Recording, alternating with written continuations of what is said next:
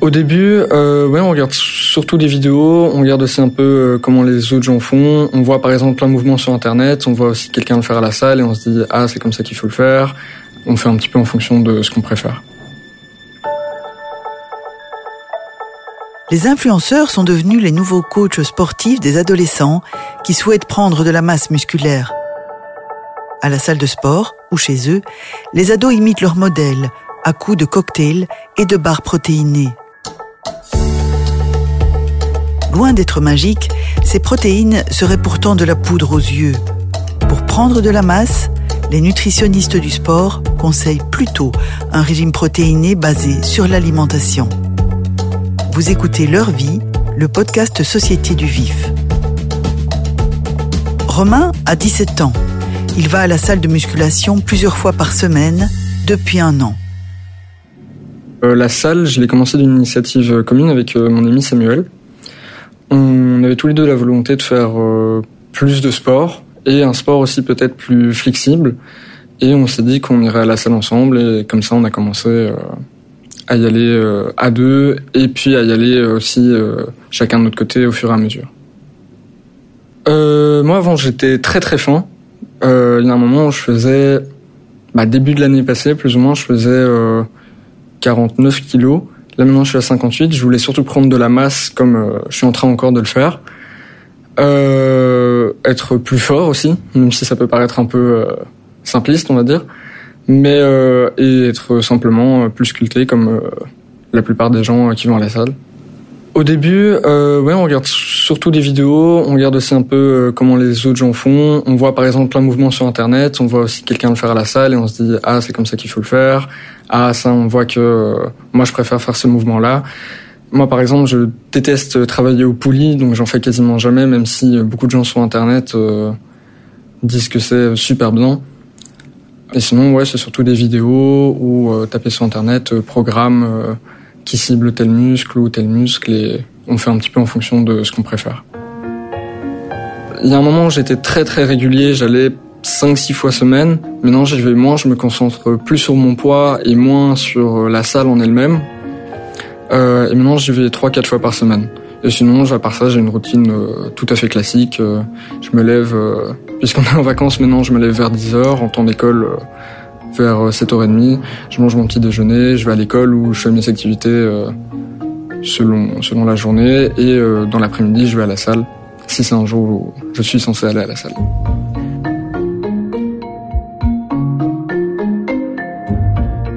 C'est en regardant des vidéos sur les réseaux sociaux que Romain a décidé de commencer la musculation.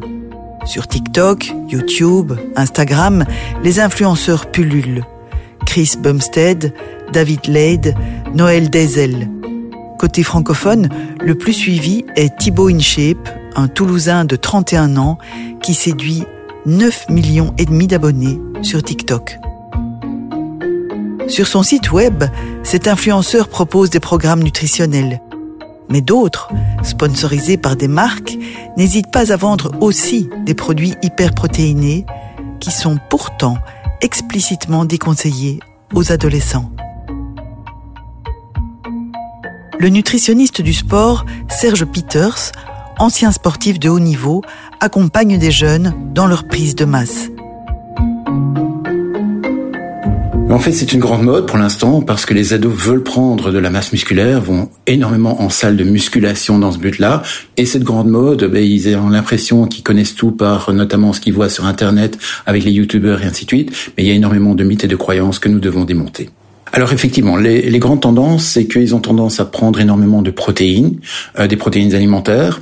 Euh, ils s'intéressent quand même beaucoup à l'alimentation, donc ils vont voir sur Internet toute une série d'informations, mais malheureusement, ce sont souvent des des, euh, des sites un peu ciblés, sponsorisés, que ce soit notamment par des youtubeurs ou autres. Et dans ce cadre-là, ils n'ont qu'une partie de l'information, où on leur dit qu'il faut prendre énormément de protéines, il faut prendre de l'AOE, qui est une sorte de protéine, il faut prendre toute une série de compléments alimentaires. Ils vont dans certains magasins ou sur Internet un petit peu acheter n'importe quoi, et finalement ils oublient la base, c'est-à-dire l'alimentaire. Alors ça a toujours existé, hein, cet attrait pour la protéine. Donc il faut savoir que déjà lors des Jeux olympiques de l'Antiquité, notamment Milon de Croton, était le premier athlète, mais qui était un athlète qui était excessivement fort. Hein, il faisait du pugilat notamment, et donc il avait euh, comme ça tendance à manger des quantités astronomiques de protéines, de viande et ainsi de suite. Et notamment, la légende a même dit que il a été capable un jour de manger en une fois un jeune veau qu'il était, qu'il avait d'abord porté, qu'il avait fait le tour du stade olympique avec, et qu'il a assommé simplement d'un bras, euh, d'un coup de poing pour pouvoir justement le manger. Et donc finalement, les sportifs ont toujours eu cette croyance que pour manger, pour faire du muscle, il faut manger de grandes quantités de protéines et notamment de viande rouge. À l'inverse, les sportifs d'endurance ont l'impression qu'ils ne doivent pas manger de viande rouge parce que ils veulent pas faire du muscle. Et donc, on voit que malgré cela, plusieurs milliers d'années, on est encore dans ces croyances-là. Au niveau scientifique, oui, il faut des protéines parce que ce sont les briques, notamment, qui vont servir à la construction de la masse musculaire. Mais si je veux construire un mur solide, je n'ai pas besoin que de briques. J'ai besoin de mortier, d'eau, de truelles et notamment d'un maçon. Eh bien, dans l'alimentaire, je vais trouver tous les éléments qui sont indispensables à ça. C'est-à-dire, je vais trouver les protéines, les briques, mais je vais trouver également des matières grasses, parce que toutes les cellules de mon organisme sont entourées de graisse. Je vais trouver notamment de l'énergie par rapport aux féculents. Je vais trouver des vitamines et des minéraux qui vont intervenir dans la synthèse musculaire. Et donc finalement, c'est tout ça qu'il faut et pas simplement croire que j'ai besoin simplement de protéines et parfois même de manger plus de protéines que nécessaire. Euh, L'après-midi, je fais, je prends un shaker avant d'aller à la salle, histoire d'avoir euh, de l'énergie à brûler euh, directement après.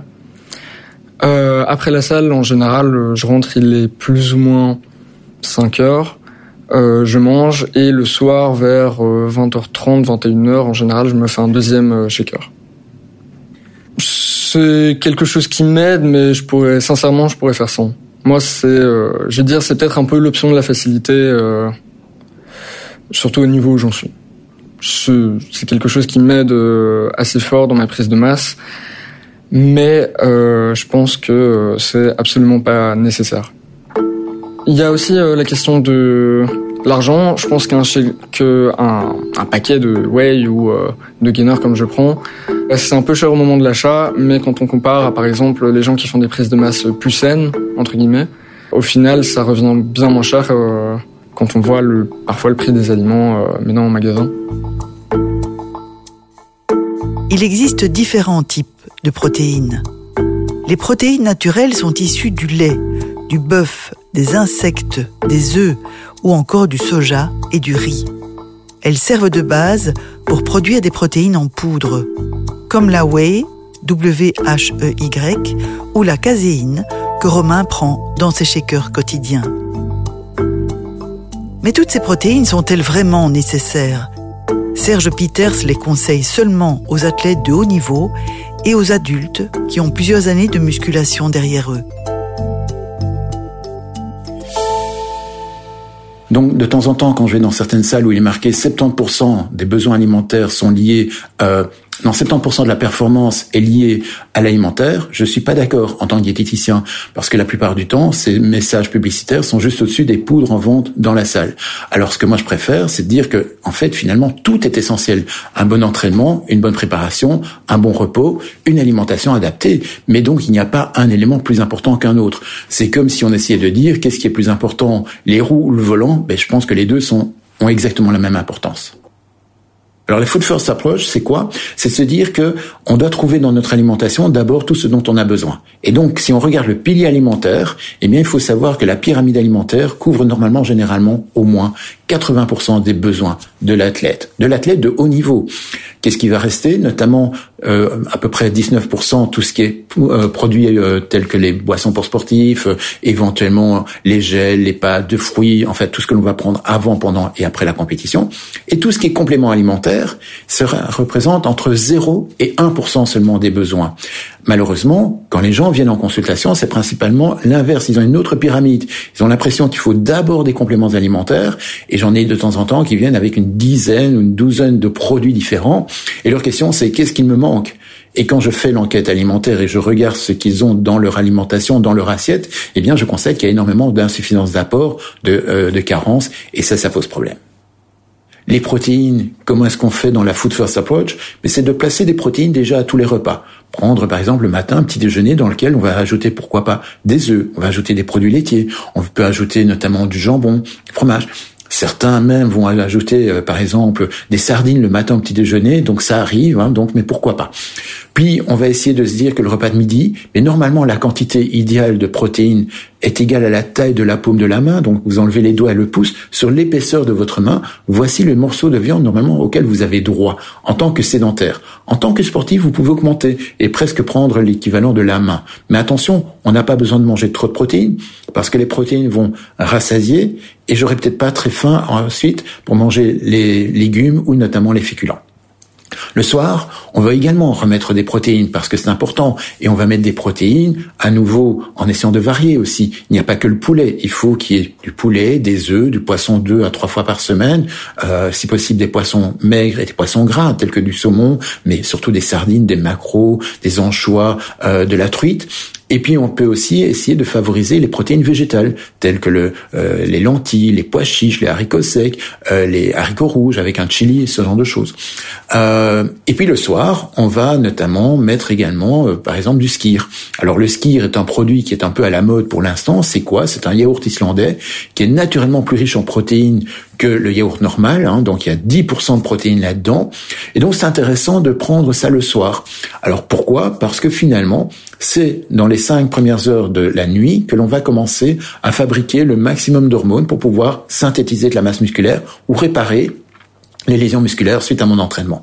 Et donc, si je dors bien et que j'ai pris ce genre de produit tel que du skir une heure avant, j'ai une bonne qualité de protéines, j'ai des protéines rapides et des lentes, mais qui vont s'associer pour pouvoir finalement stimuler correctement ma synthèse musculaire. Et dans ce cadre-là, eh bien finalement, on constate que quand on aura réparti les protéines tout au long de la journée, euh, sans avoir des excès, parce qu'on sait qu'au-dessus de 50 grammes de protéines par repas, ça sert plus à rien, on va pas les digérer correctement, eh bien, on arrive finalement à avoir une bonne un bon fractionnement des protéines et finalement un bon résultat avec une bonne synthèse musculaire.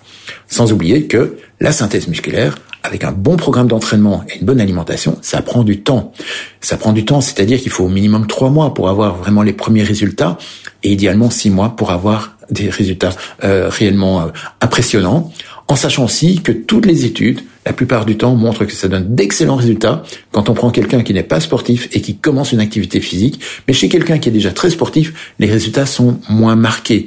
Et c'est là malheureusement qu'il faut être très vigilant parce que de temps en temps, à ce moment-là, euh, il va vouloir tester peut-être d'autres stratégies, des stratégies alimentaires, euh, des régimes peut-être euh, farfelus, mais également peut-être d'autres compléments et peut-être des produits progressivement dopants. Et c'est là qu'il faut être très vigilant à ce moment-là. Romain, lui, a pris 10 kilos de masse en un an, ce qui lui permet déjà de se sentir mieux dans son corps. Mais il ne veut pas en rester là. Il vise les 10 kilos supplémentaires pour atteindre la barre des 70. Je pense que si je voulais avoir des résultats beaucoup plus importants et euh, si je voulais rendre ça plus central dans ma vie, euh, un coach en nutrition serait important, mais au niveau où j'en suis euh, et pour mes objectifs, c'est absolument pas quelque chose euh, que je me vois aller consulter.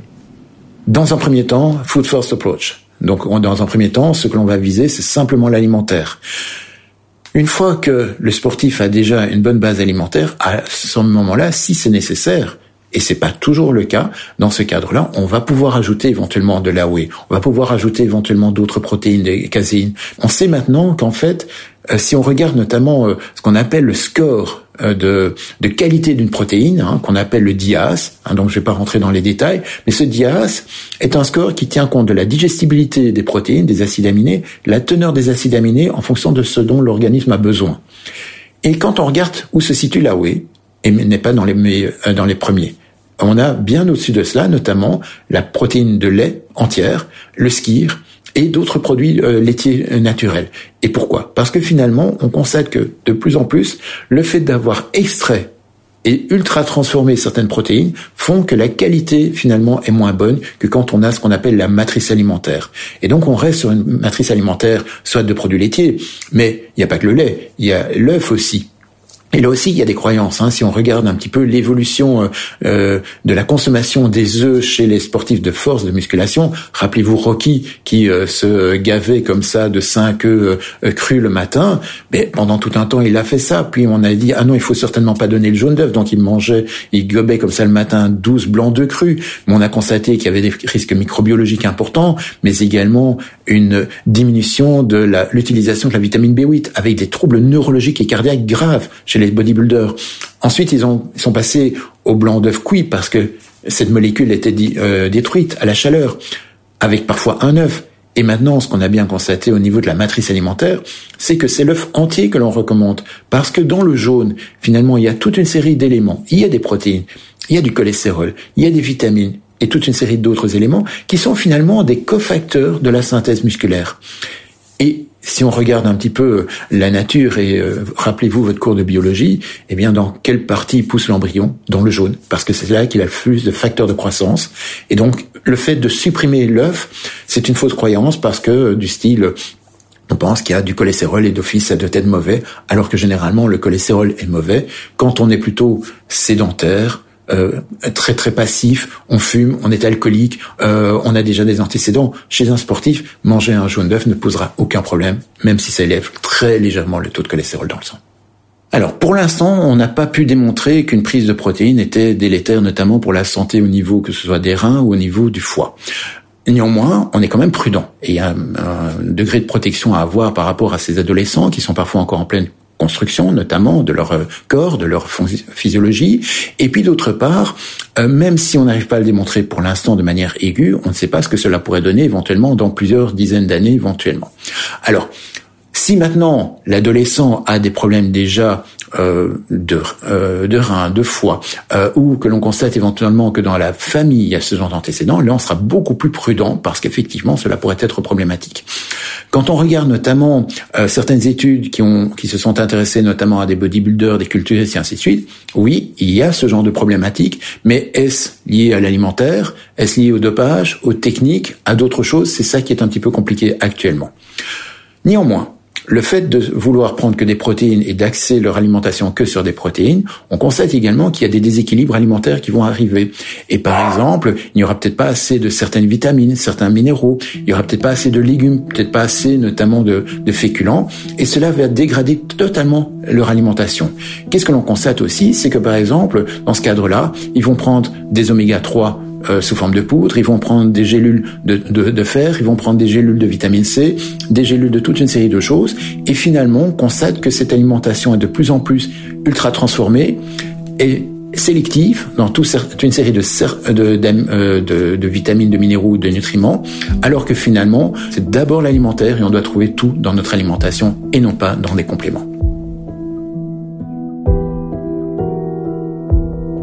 Cette mode de la muscu fait en tout cas les affaires des salles de sport. Basic Fit, par exemple, compte aujourd'hui 3,6 millions de membres, soit 37% de plus qu'en 2022, notamment grâce aux inscriptions des moins de 18 ans. Son chiffre d'affaires a augmenté de 51%. Dans ces salles low cost, l'accompagnement est souvent inexistant. Or, pour se lancer dans la musculation, il faut être préparé. Le programme d'entraînement et la composition des repas, rien ne doit être laissé au hasard. Et en particulier, la quantité de protéines ingurgitées. Alors d'abord, s'il veut faire de la musculation, la première chose, c'est d'aller voir un professionnel euh, du, de l'exercice, du mouvement. Et donc, il faut savoir qu'en Belgique, le terme coach n'est pas du tout recommandé ou n'est pas toujours défini. Donc, il faut bien sûr que ce soit quelqu'un qui ait fait des études, que ce soit en éducation physique, en coaching sportif, ça existe, il y a des diplômes, mais ce sont des diplômes au moins euh, des baccalauréats ou des masters. Et dans ce cadre-là, on peut avoir quelque chose, quelqu'un qui va être formé pour prévenir notamment des blessures, parce qu'on peut facilement se blesser. Il faut savoir que pour l'instant, euh, certains euh, certains médecins, ben, euh, médecins du sport, ont vraiment une patientèle importante à cause justement tous ces jeunes qui se blessent au sport. Et puis l'autre chose, c'est qu'une fois qu'il aura fait la prévention, il pourra donner également un programme d'entraînement avec une évolution au niveau des charges, des types d'exercices pour pouvoir avoir un exercice qui sera harmonieux. Hein, je donne un exemple, j'en vois de temps en temps qui vont faire par exemple que des biceps, mais qui vont complètement oublier que deux tiers du bras, c'est le triceps. Et ils vont peut-être pas travailler suffisamment le triceps. Ou inversement, euh, sur d'autres groupes musculaires. Parce qu'il y a des groupes musculaires qu'on aime bien travailler, ça se voit, c'est joli. Et puis il y en a d'autres qu'on oublie parce qu'on aime un peu moins cela. D'accord? Donc ça, c'est la première chose. Et quand on a un bon programme de musculation, à ce moment-là, on va avoir notamment les autres professionnels, tels que le diététicien, diététicien du sport, qui va pouvoir voir et mettre en adéquation des recommandations en fonction de la charge d'entraînement. Je m'explique. On sait que les besoins en protéines sont évolutifs. Quelqu'un qui est sédentaire, qui ne fait pas du tout de sport, a besoin de 0,8 g à 1 g de protéines par kilo de poids corporel, maximum. Mais par contre, quand on va commencer le sport, on peut monter les besoins de 1,2 à 1,8 grammes de protéines par kilo de poids corporel. Et dans ce cadre-là, on doit choisir le, bon compromis. On peut de temps en temps éventuellement être un peu plus haut, mais on sait qu'au-dessus de 2,4, 2,5 grammes de protéines par kilo, eh bien le, le corps va plus les utiliser. Il aura tendance à les dégrader et il va fournir notamment plus de déchets, tels que des déchets azotés, mais ça va se transformer également en sucre, en glucose et également en graisse. Et donc ça, c'est peut-être pas toujours nécessaire, c'est peut-être pas la meilleure voie.